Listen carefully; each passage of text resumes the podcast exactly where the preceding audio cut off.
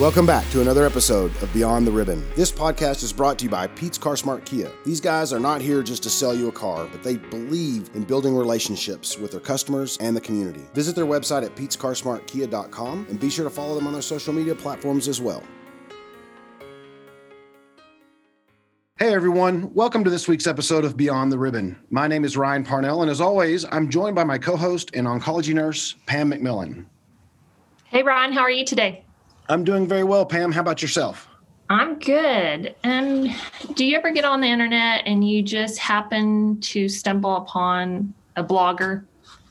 Yes. And, you know, um, that's kind of one of those things we talk about right with a lot of our our survivors about blogging and journaling and things like that and so you know i have and sometimes you'd be amazed at, at what you might just stumble across right yes um, well one day i was um, on the internet probably on company time but we won't tell the boss. No. Uh, so um, i came across a blog and it really hit my heart. As an oncology nurse, um, sometimes we brush things off and um, we think we're doing good for our patients, but we don't get it. And um, I came across Lindsay North's um, blog. She is a mom, a registered nurse, and a blogger. And I'm really excited to have her on this week's podcast. Lindsay, how are you today? Hi, I'm doing really well. Thanks so much for the invitation. Yes. Well, um, you have an incredible story to tell because you can see it from both sides of the port um, as an oncology nurse and then as a patient yourself. Tell our listeners a little bit about what you do and maybe um, your story. Yeah, of course. So, I am an oncology nurse. I've been an oncology nurse for quite a while, you know, worked in oncology even before nursing school as an aide and you know, most of my adult life has been surrounding cancer. My mother has stage four breast cancer. All of my patients that I've cared for, um, you know, cancer has not been a stranger to me by any means. But four years ago, I was diagnosed myself with stage 3C colorectal cancer. And, you know, no matter how many patients I had these conversations with, many how many hands I've held while they heard that news. You know, nothing can prepare you for that provider leaning softly over to you with a hushed voice talking about you. And so um, that is where my cancer experience started. It was shortly after I gave birth to my second child. I had some postpartum symptoms, some GI upset, some hemorrhoids, some uh, you know, mild sciatic nerve pain, all things that you can just, nor- you know, blame on a normal pregnancy um, that just weren't resolving. So after the weeks went by, my follow up appointments, we just said, oh, let's just increase your water intake. You know, you're a busy new mom of an infant and a three year old, you know, let's take some time to focus on yourself, maybe improve your diet and things like that. We tried that for a little while, but none of my symptoms were resolving and I saw my primary care doctor. Uh, I think my daughter was about five months old at this point, and she had recommended that I see one of the colorectal surgeons that we work with. And your first thought when they told you you needed to go see a surgeon? I said, um, Thank you for that recommendation. And I left the office 100% knowing that I was not going to be following up on that. because I, I, I want to interrupt you for a second. yes. What is it about nurses? We are the worst. you know, and that's what's funny because I've yet to meet a nurse that'll say, well, they may be the worst, but I'm really not that bad. It's yeah. like it's like was this the first day of nursing school they told you that you need to be the worst patient? Because I mean, it's everybody, I right? Think that, I think that is on day one, or at least day two. Yeah. you know, I just kind of said, you know, these colorectal surgery team members are the ones I pass in the hallway. The colorectal surgeons, nurses are just a couple cubicles over when I'm on my desk day. Like, you know, this is not something you want to go be a burden on your team for your peers. And I was just like, you know, these, I know these people too well. I'm sure that I can take care of this by, you know, improving my diet and over the counter cream, whatever. You know, I, I'm sure that this is not an issue. But after um, you know starting to experience even some urgency to go to the bathroom starting to experience some more symptoms even mucus in the stool i i knew that maybe this was you know something that i should follow up on and after some nudging from my best friend saying that you know i was sure complaining a lot without having you know taken any action i said okay you're right yeah. so i went to go see um, our colorectal surgeon um, you know, I fit that appointment in between my meetings that day. I was working, um, you know, of course, like I said, at the cancer center. So it's not like I had to travel far. I just, you know, put it in my calendar in between everything else on a busy day and expected to uh, maybe have to schedule um, a procedure maybe something that we could just do in clinic on a different day or something like that that would have you know a, a short turnaround time and you know, I was kind of annoyed by that thought of, you know, I'm busy. I don't want to take the extra time. Um, but you know, I, I went in there alone, of course, didn't right. feel any need of take somebody with me to anybody. an appointment. Right. Yeah. It was just a normal little, you know, checkup. So he was very kind and talked with me about the history of what I was going through. And, you know, the nurse beforehand had assured me, oh, you know, we see this after pregnancy a lot. And of course they do. And, um, you know, he did an exam and, you know, I could kind of tell his demeanor changing. And I kind of get myself dressed or come over to the chair and he said, you know, I actually feel a mass on your exam. And, you know, I just kind of felt the color drain right out of my face. And I was just like, what? Yo, so a larger internal hemorrhoid? And he was like, no, there's about a five centimeter mass um, that's you know that's five centimeters up and you know this is something that we should probably go down the hall to get a closer look at and he was kind of referring to our procedure room which is just down in the middle of our clinic and so that's when the nurses that I work with had to give me an enema. They had to get me ready for this procedure where you're up on your knees and you let your imagination do the rest with a large proctoscope. Um, but you know that was just such a surreal experience painful but of course just like this out of body like i can't believe we're really looking into this or this is happening. Um, I was kind of panic texting my husband at that point because my cell phone service isn't really great in the middle of the building where I'm at. And so I could only text him and I was like, Can you please come up here? You know, this appointment is not going as expected. I think we had even joked about what I had to do that day on the way out the door this morning. He kind of was like, Hey, like, good luck today, you know, knowing that I had to go get a rectal exam and um, you know, right? yeah, exactly. Yeah. So so he came up and he wasn't too far away and made it there uh, for the time of the conversation with the f- provider after and and just like i said you know i've been on these conversations the whole you know several times throughout my career you know the the hushed voice the pursed lips the clasped hands you know i could see the surgeon preparing the talk that he had given so many times and i was just you know it's surreal knowing that he was talking about me. Um, we had a lot of planning to do. We had to get ready for radiation um, by well, he expected that it was a cancer, is what he explained first of all. In that he explained that most of the time, you know, we go to radiation first, but we had, of course, a lot of things we needed to do first. We had to do CT scans, MRI, and colonoscopy, and things like that. So, colonoscopy to um, prove the diagnosis, you know, you have to get actual pathology to make sure, you know, what you're working with. We did that first um, a couple of days after, and um, that kind of set the course from there. And here you are, a new mom, a newer mom mm-hmm. of a five month old. How did that play a role in your diagnosis? I mean, yeah, it was it was tough. My um, my kids were both in preschool and daycare that day, you know, and um, my husband and I went home right after my appointment and just kind of sat on the floor and cried at each other and you know not really quite sure what to do next or how to take the information.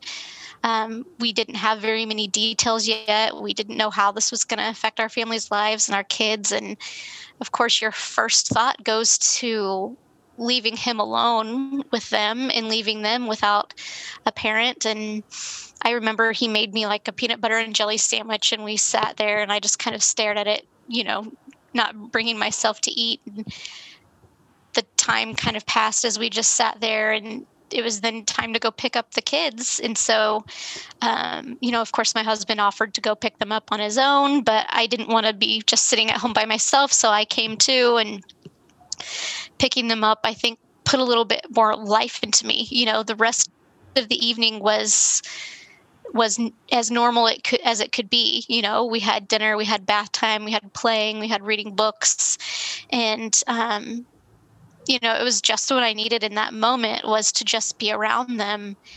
And that first night, I surprisingly slept like a rock. It must have just been from exhaustion. You know, I didn't, I didn't lay awake wondering or going into a dark place yet. I just don't know if all of the reality had set in even, you know. So I slept like a rock that night, but but the next morning was was very tough. I I woke up and went in to wake up my 3-year-old and just seeing his calm, sleeping, peaceful little face and just knowing that his entire world was just about to be turned upside down was was really tough. And I think that's the first time you know, that it really hit me. That has to be hard with little kids that may not understand. Um, mm-hmm. I'm sure that brought you to a conversation that you had to have with your son at three years old. I hear mm-hmm. a lot of times, well, I don't know how to talk to my kid. Um, I don't want to scare him, but um, from my experience, sometimes being truthful, giving them what they need is the most important thing. How did that conversation go with your son? Um, you make a very good point about being truthful, and that was something that was so important to me.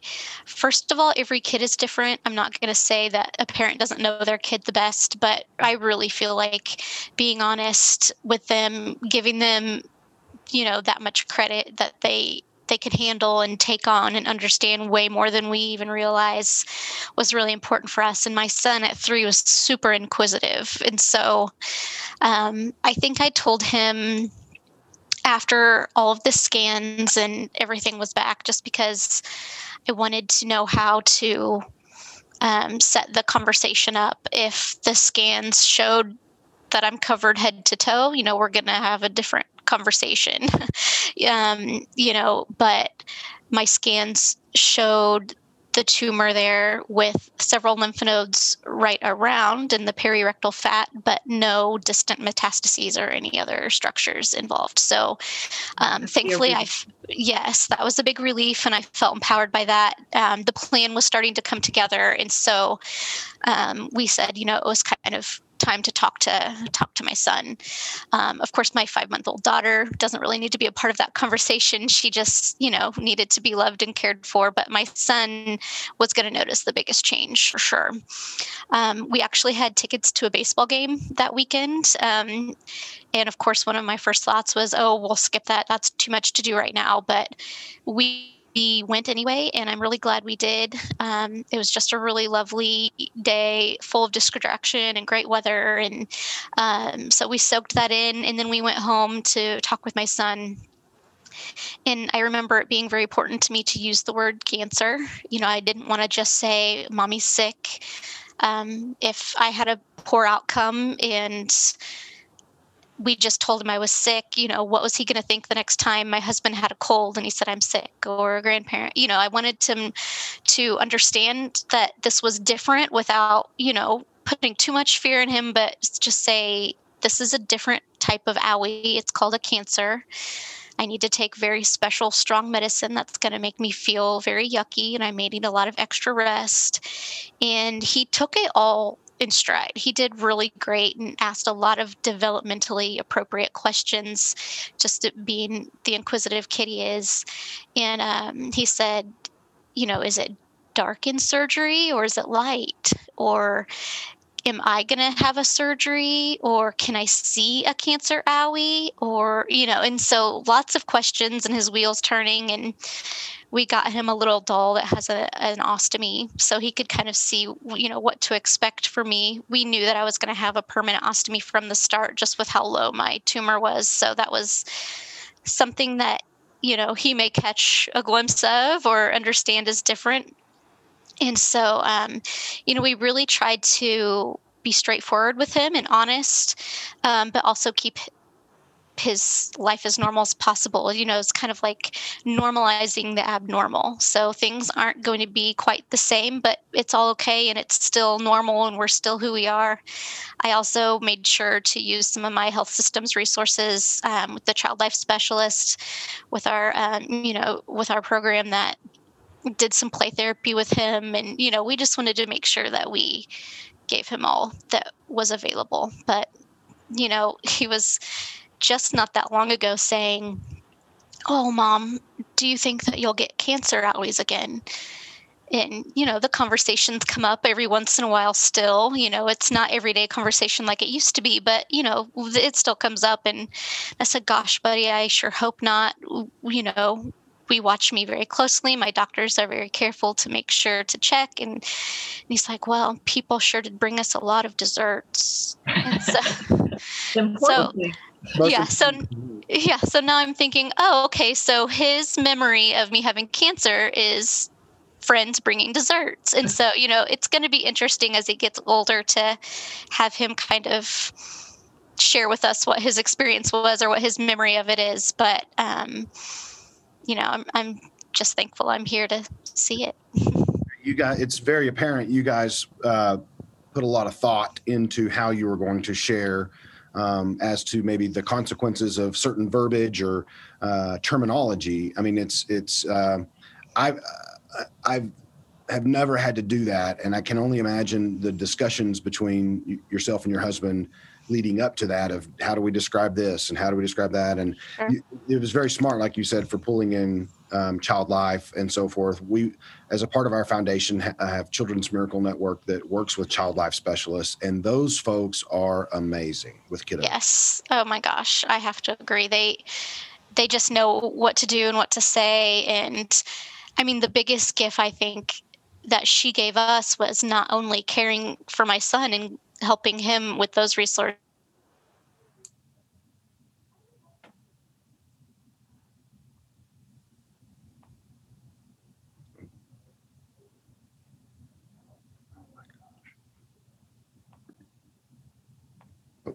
I've lost you.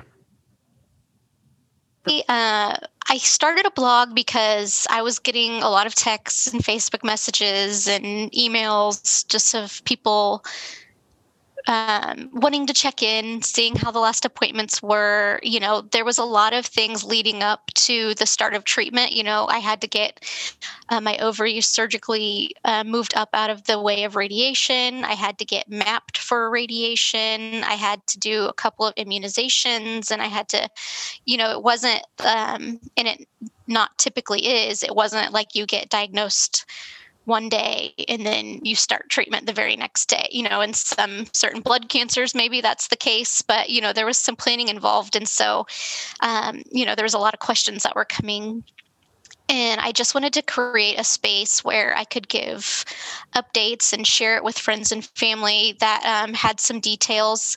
You know, I'm the medical person in my family, so usually I'm the one that, you know, gives the more detailed um, account of what's going on, anyways. And so, you know, my husband's getting lots of texts because people didn't want to bother me. And then he's trying to say, like, I don't know these terms or I don't really remember what the doctor said about this. And um, I've always enjoyed writing. Um, I had a traumatic birth experience with my son, and um, I remember I, I wrote it all out kind of longhand, my experience on his first birthday to kind of help process. And I remember kind of thinking, like, you know, that was really helpful for me and really cathartic to kind of lay it all out there, whether I shared it or not. And so I was like, well, I'll start writing. And it started, like I said, just as to update on appointments and how they went and what the plan was just kind of like logistics. People were asking about a meal train and how they can help and and if they wanted to babysit and things like that. So um, one day when my kids were napping it was a sunday afternoon you know the the thoughts of how this may change me as a nurse kept running through my mind and I just, you know, I'm I'm a people pleaser. I'm a worrier. I wondered if I could have done something better or different for our patients from before, you know, for my patients before, and if I said anything that was offensive or dismissive. I was really worried about that. And, you know, I just kept thinking about my patients and that I just felt so bad that I didn't get it. Like I didn't truly get what it felt like to hear the words. I didn't get what it felt like to have this diagnosis and try to somehow fit that square box into your round life. It just wasn't what I expected it to be, even after all of my experience that I thought I had with it. So, um, just kind of like word vomit for lack of a better word i just kind of started writing a letter to my patients this afternoon that afternoon and um, it all just came out really quickly and just my apology letter is what I call it. And, you know, I know that I did what I could, and I don't think that I was a bad nurse before I had cancer. And I certainly don't think that you have to have cancer to be an amazing nurse. Mm-hmm. Um, but it did, it changed me, and I couldn't deny that. So I, I wrote it all out, a letter to my patients, and I shared it. And that's when my blog got a little bit more of attention. You know, first I knew that my coworkers would like it, you know, because I had already had a couple of them approach me like if you hear me say something stupid on the phone to a patient or it sounds bad, please interrupt me and let me know or you know, they're asking me like, "Well, do you think I shouldn't have brought this up or do you think I should offer this?" and you know, they're you know, we as a group are like a work family, of course, like many are. And so we were all going through this together. You know, it touched one of us. Like, what do we do now? And so um, I knew that they would enjoy it. And of course, I knew my family would like it because they're supportive and they love anything that I do. But um, I think when I was on the phone having an interview with People Magazine, I was kind of like, well, maybe this has reached a few more people. And that was really touching to me, you know, reaching oncology professionals, nurses in general, anyone in general was really special. But then to hear the patients sending me emails and commenting that you know they they felt heard or I put into words what they they just couldn't say or they feel understood you know that was that was just so special and so that kind of triggered me to write more of my feelings. And, um, you know, I'm not a weekly blogger by any means. It's not something I crank out every couple of days. It's just, um, it's just when the mood hits, I guess, or when a when a thought hits. Did you find that uh, therapeutic writing out what you were feeling?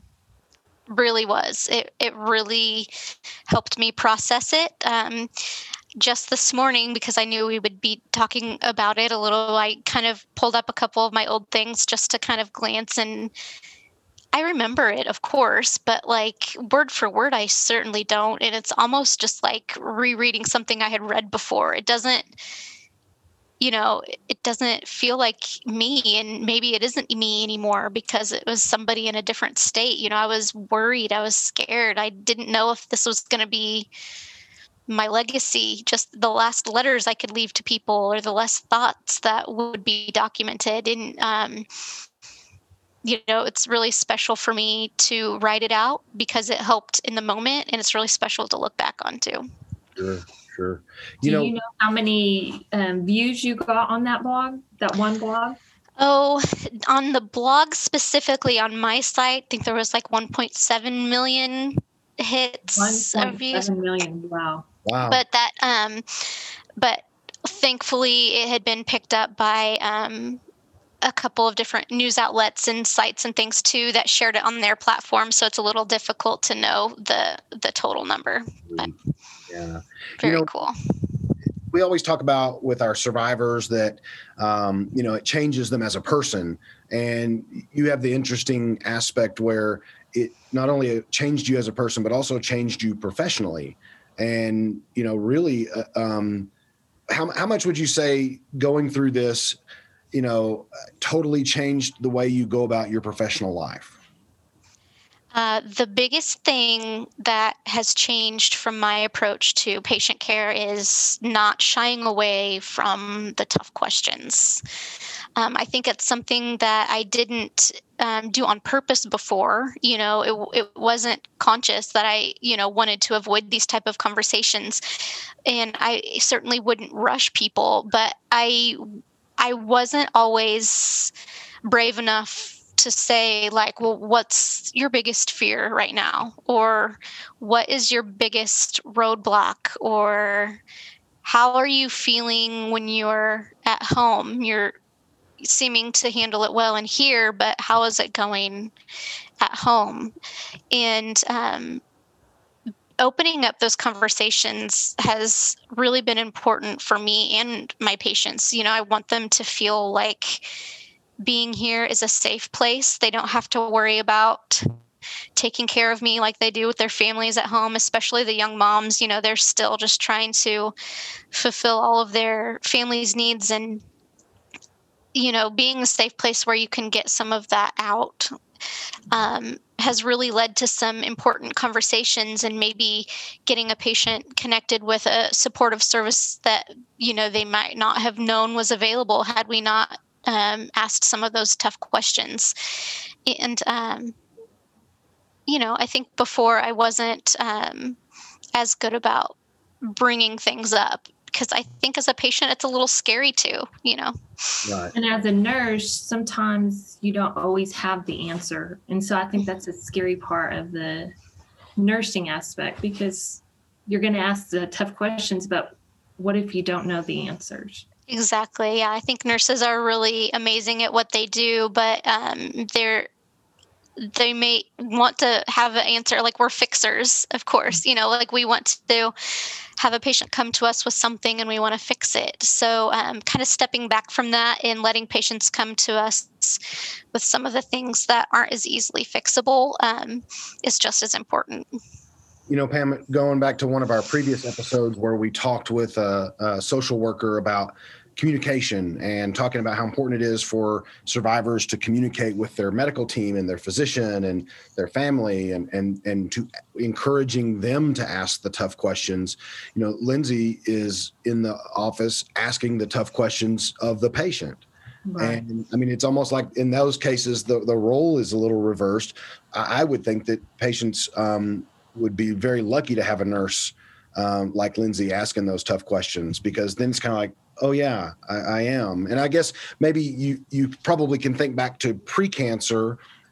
These conversations now that you're having with patients, um, you are probably fixing more things than are maybe previously weren't being brought up. Yeah, I think it does bring to light some of the not so talked about things. Um, and i experience it myself. I'm guilty of it. I, i'm supposed to know all the right questions to ask and i'm supposed to be the best patient. We've already established i am not. But even in my oncology visits now you know he's asking how are things? And i'm like good thanks and then you know i'm i'm a little nervous and we have a great relationship but i'm still a little nervous to take up more of his time. I know that i know that he has a busy schedule. I don't want to open up a can of worms but you know i i still have lasting effects from chemotherapy and from radiation and i still have anxiety that lingers about recurrence and i still have a lot of things that's worth talking about. Um, but you know sometimes it's not as easy to bring it up. So you know, being a patient advocate and kind of helping them feel empowered to bring some of those conversations up, I think is really important. And one of the biggest things that I try to do is bring light to how hard survivorship is. I don't by any means wanted to diminish the experience that, you know, our stage four patients go through or our chemo for life patients go through.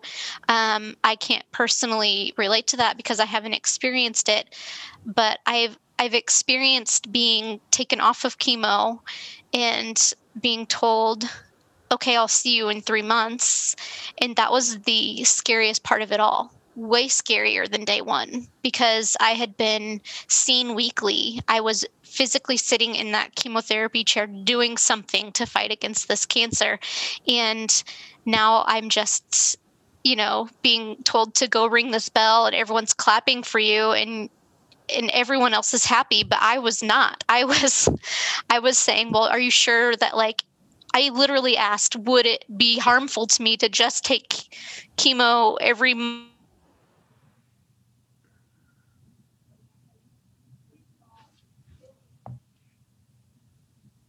I don't know.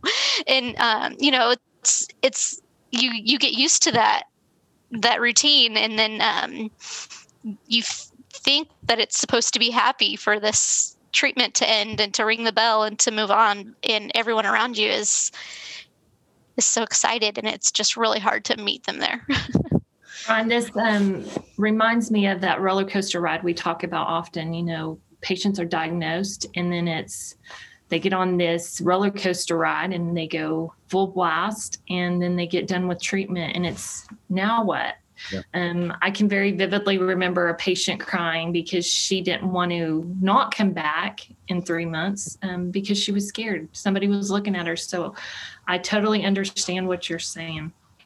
Yeah, you know, Pam, several of the the things that as we've talked with Lindsay and our listeners are probably going, "Oh yes, I know exactly that feeling," and "Oh yes, I remember that," and "Oh yes," and "Oh yes," and it keeps going on and on.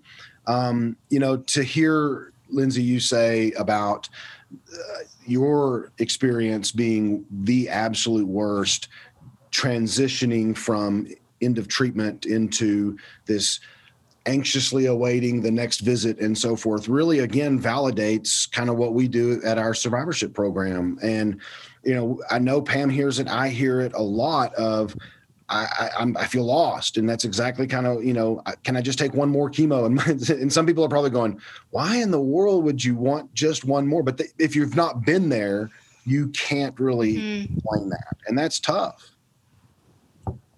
Yes, I remember the first time I had a chemo delay and it was only my second cycle of chemo and so you know you stroll in i'm like hey i did pretty good on cycle one you know i'm feeling pretty confident and then my labs weren't good enough to have chemotherapy that day. I was literally sitting in the chair with like some pancakes I had brought in. You know, my friend came with me and and the nurse came in and said, I'm sorry, you know, your counts are too low. We're going to have to delay a week. And I was like, what? You know, that that's, that was such a mind trick to, you know, of course I should be glad to not have to get chemotherapy today and to feel good for another week, but no way. Like that's pushing back that end of treatment date that I had already marked in my calendar. That's delaying everything. That's, you know, I'm worried that, you know, having a few extra days off of chemo is going to make a big difference in my prognosis or my you know eventual outcome. And uh, you know that's not something i was very prepared for that i feel like was talked about very much either is just to expect delays like they will happen. I think i was delayed after that three more times so like f- four out of my you know eight cycles or something was um, you know, for something, bowel obstruction, infection, you know, labs. I was just, you know, after a while, I was like, I'm not even looking at the calendar because it's, you know, and as a planner, you know, that's something that you have to kind of give control of. it's uh, if you're a type A personality, that's hard. Um, Very hard. Have sure. no, no control, and cancer has that control of um, over your life at this point. Mm-hmm. So you went through treatment, um, had surgery, and you are cancer free. Yes. Yes. Yes. I just passed four years on the 23rd of January. So very thankful for that. And is it hard, um, you know, like we talk about survivorship, is it hard to identify yourself as a survivor? Yes. So I've written about this before too. I um, did not like calling myself a cancer survivor for a very long time. Um, I felt the word brought on a type of jinx to it. You know, if I'm calling myself a cancer survivor when I don't know still if that's going to be true or not, um, felt like I was kind of testing it. And so um, it just didn't sit with me, but nothing really did. You know, I saying, oh, well, I was treated for cancer is a little wordy. And then, you know, just nothing, you know, I had cancer doesn't feel appropriate. I don't think it feels like it was in past tense yet. And so I just kind of had this identity crisis until I started realizing, you know, that calling myself a survivor is not really about me, it's about others. You know, it's about people diagnosed after me and seeing that as being a possibility to be cancer free someday. It's about honoring those who did not have that outcome. It's about um, empowering others to you know keep going and to take it one day at a time even one minute at a time if you have to because you survived that day and um, you know it doesn't need to be this ultimate big win over cancer you know you don't win or lose over cancer. It's just becomes a part of who you are you know? That's why a lot of us feel quite triggered when we hear that somebody lost their battle you know? That's that's not something that a lot of cancer patients you know feel comfortable with saying because you know it's not like they had any choice or that they could have done something different um, you know? So i think it's interesting to talk with a lot of my cancer friends and even patients about how they identify with some of the, those titles or or phrases. And um, you know that's something to me that i finally do feel comfortable with calling myself a cancer survivor because um, you know i think it's important to to know that um, you know that that doesn't mean that you're focusing on the outcome. Um, it doesn't mean that you have passed step a and you've reached something. It just means that you're doing it and you're still doing it and you're going to continue to as long as you're able so. Lindsay one thing i'd like to ask um, you, you touched on this a couple of times about um, it seemed like you guys, you and your husband and your family, tried to keep your life. Of course, you had a, a fairly young child um, to keep you busy, but you tried to keep your life as normal as could be, and you had a few distractions built in. You know, the baseball game, and you mentioned a few other things, mm-hmm. and, and so we do a lot of those kinds of things at the Survivorship Center. But I'm curious, once you kind of um, progressed through your treatment and you you were finished with treatment were there any activities or anything that you found obviously journaling we talked about but were there any other activities or anything that you found therapeutic or helpful? Uh, i really think that at first um, spending time with family was so important to me. I um, everybody's knee-jerk reaction to when i was first diagnosed was, um, oh, well, I, I can come take the kids for the weekend so you can get rest, or I'll come watch the kids, or I'll bring the kids to go to a park for a while and you can get rest. And, you know, I know they were coming from a great place, but my you know, my nerves ramped up and I finally like blurted out to my husband one day. I was like, if one more person says they're going to come and take my kids away from me, I'm going to lose my mind. Um, and so, back to your question, something that helped after is just getting back to the energy that I wanted to have with them before and going out and having a nice Saturday, of course, prior to COVID. Um, in going to the park or going to uh, a restaurant and going to just feel like I was out of the house and that I didn't have to be trapped any longer. Um, and, you know, that was just really important to kind of go and go on those little adventures together as a family, um, little road trips and things like that. That's where I feel the most, quote, normal because, you know, it just feels good to go floating down a river or camping or drive down to the beach. And um, you know those are the things that i daydreamed about through treatment um, still getting. Um, a big milestone for me was my son starting kindergarten. And i still get emotional thinking about it because one of my very first thoughts after being diagnosed and looking at you know a three year old um, I just wanted to have a little more time. I didn't know how much that was going to be. I didn't know if it was going to be a full lifetime, but I really wanted to see him start kindergarten. And I remember going to kindergarten roundup and meeting some of the teachers and and literally thinking, "Oh, these are going to be the women in his life that are like a daily influence and i'm okay with this like these teachers seem really nice i'm thinking of like replacing me as a you know an adult woman loving figure in his life. And you know that was just such a surreal feeling to be like oh good they're so nice. That's okay. You know and then um and then we made it a little longer and a little longer. And i start you know i got to see him start kindergarten. And now my daughter's starting kindergarten this year. He's three years younger. And so you know it's those little moments that um really that really hit me Is there anything as a nurse you learned about how important it is to share about resources? Resources available yes.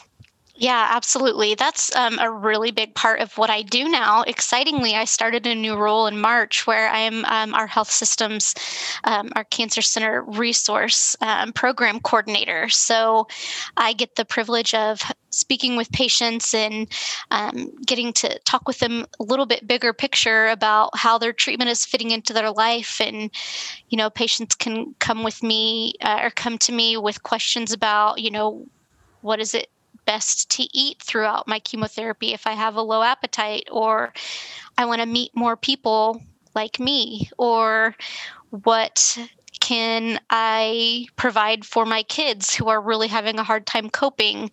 Um, you know, really helping them fit this into their lives and educational resources, community resources within our health system and, and outside of it are um, are really important to a cancer patient's experience and even our supportive services um, i don't think you know just across oncology in general are used enough you know dietary psychology all of those things you know um, patients can really benefit from. Absolutely. You know it's one of the things we talk about too is um, if you don't ask or you don't uh, bring it up then the providers or yourself in that role don't know to help you. There are resources out there. And I know we encourage mm-hmm. our survivors a lot to just ask, you know, um, and I yes. know that I know that's very hard. Um, but now you're able to provide the resources that you knew or know of, things that you used, um, and provide that. It's it's so so beneficial. Yeah, I'm really enjoying that role. It's really really fulfilling to kind of get to focus on all of those needs and, and helping them f- find that stride. Did you find it also hard to relate to other cancer um, patients because you were so young? Um, you're a mom, you're just trying to get through everyday life, but here you got thrown the cancer diagnosis. Did you find that hard? Um, initially, I did. Um, I felt like I was the youngest person here. I didn't really, um, you know, relate to the same storyline or the same struggles um, that some of the patients surrounding me did, especially in the colon world. Um, the little, you know, the more I dug, I uh, I found some other women who were young moms like me with similar diagnoses. And um, that's what, what, really turned it around for me. Um, you know, I think at first I was looking at some of the support group um, offerings or some of the classes, you know, like yoga for cancer patients or cooking on chemo. You know, some of these things are all at 10 a.m. on a Thursday. And I'm like, I'm working. You know, a lot of these young patients with cancer are working and they're busy and they they don't really stay after their appointments to go roam around the resource center or learn a little bit more. They're rushing off to pick up their kids or their next meeting. And so that's um, one of my goals is to kind of open up and actually covid has helped this a lot um, open up some of those virtual resources and maybe um,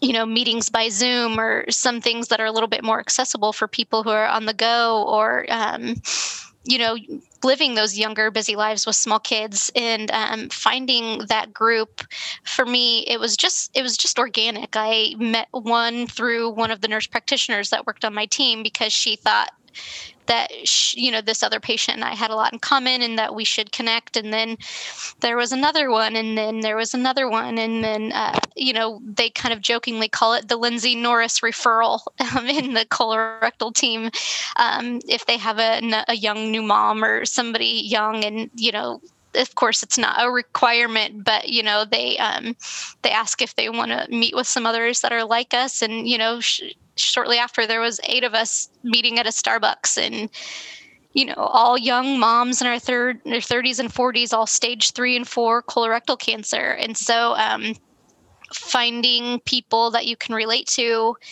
in this mess is is just undescribable. Is really really been the light in all of this.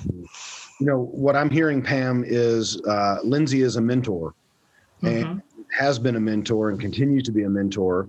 Um, one of the cool things uh, that that our listeners need to know about a resource that we have at the Survivorship Center is partnering with Fourth Angel um, to be uh, partnered up with someone who, uh, unlike maybe in, in Lindsay's case, where maybe you might run into that person at the grocery store or something like that, we have partnered with Fourth Angel where they match up um, uh, a like my like cancer with about the same demographics, and it may be someone who lives in Chicago, and uh, there's texting and emailing and, ver- and you know maybe even a, a, a Zoom or something like that, but it's it's entirely uh, confidential, and they go through a background check and they go through some training, so they know that they can't they're not supposed to tell you, well, I read this on the internet, or it's all personal. And um, yeah, and so being a mentor is huge to have someone to, to to lean on. And something else I picked up too, Pam. Lindsay, Lindsay talked about virtual things, and we have a ton of virtual stuff for our survivors, as well as this cool podcast that Lindsay's on today. And so, yeah, we're trying to to, to flex a little bit out and and uh, pivot and and reach out to the younger crowd because you are busy and you're dealing with um, different life stages and going through um, cancer at the same time. And the last thing you want to do, right? I, I think um, is, is sit there and, and go to a yoga class. You want to go home with your family. Right. Yeah, absolutely.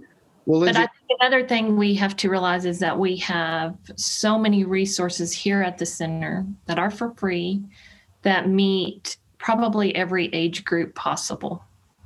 That's right. That's right. Uh, Lindsay, you know, your story is is very touching, and I know um, resonates with a lot of our listeners. Um, you know, we we like to end our podcast uh, with with what we call Pete's powerful moment, and we're sponsored by Pete's Car Smart Kia here in Amarillo. And um, gosh, I, I I can only imagine what your powerful moment will be. would you would you share one with us? I know you probably have um, a plethora, but if you don't mind sharing a, a Pete's powerful moment with us, we'd appreciate that.